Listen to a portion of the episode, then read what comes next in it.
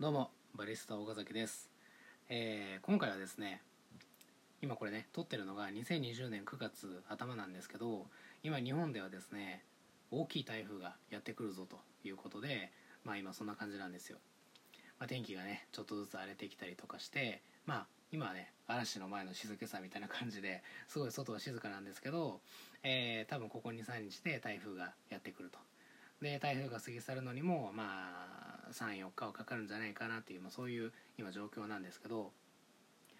僕の身の回りとか、えー、Twitter とかね YouTube とかそういったところでねポロポロ聞く声があってそれ何かって言ったら結構みんなね体調を崩されてるみたいなんですよね。でこれ体調崩すって、えー具体的にどういうことかって言ったら、まあ、だるいとかね頭が痛いとか、まあ、頭痛ですね、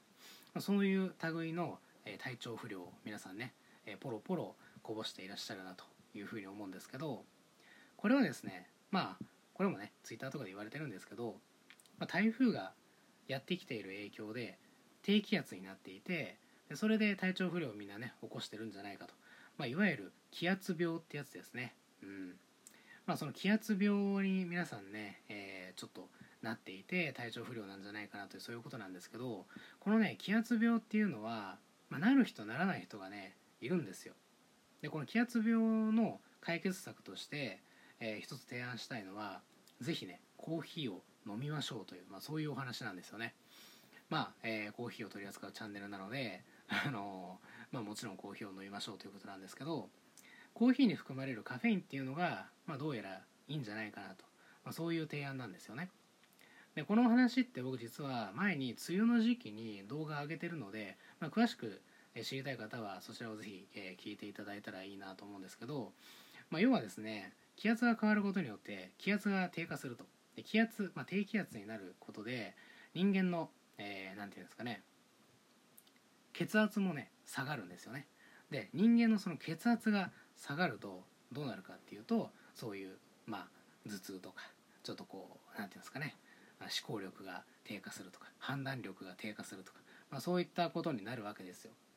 でそれを解決するのにカフェインを摂取すると。でカフェインっていうのは血圧を上げる効果があるんですよね。具体的には、え血管をこう収縮させて血圧を上げるという、まあ、そういう効果があるんですよ。だから、えーまあ、気圧が下がってそれで血圧が下がると。でその下がった血圧の分を、えカフェインを摂取することで上げてバランスを取ろうじゃないかという、まあ、そういうね、え発想なんですよ。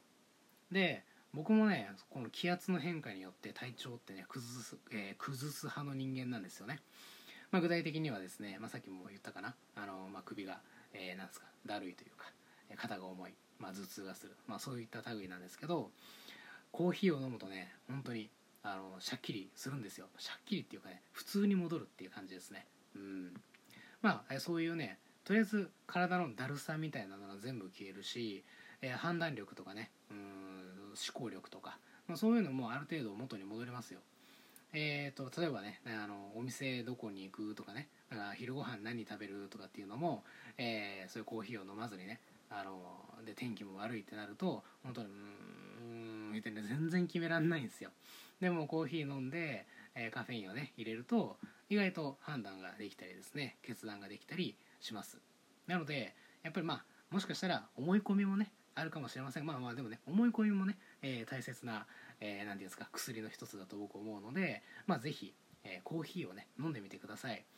えー特にこのね台風、えが来ることによって、え気圧が変わって体調が悪いという方はですねぜひちょっと意識してコーヒーを飲むようにしてみてください。もちろんコンビニのコーヒーでも、まあ、家にねバリスタがあるんであればそのコーヒーマシンで入れたコーヒーでも大丈夫です。でコーヒーじゃなくても抹茶とか紅茶とか、まあ、カフェインが摂取できるものをちょっと取り入れてみてはいかがでしょうかというそういうお話でございます。ということで最後まで聞いていただいてありがとうございました。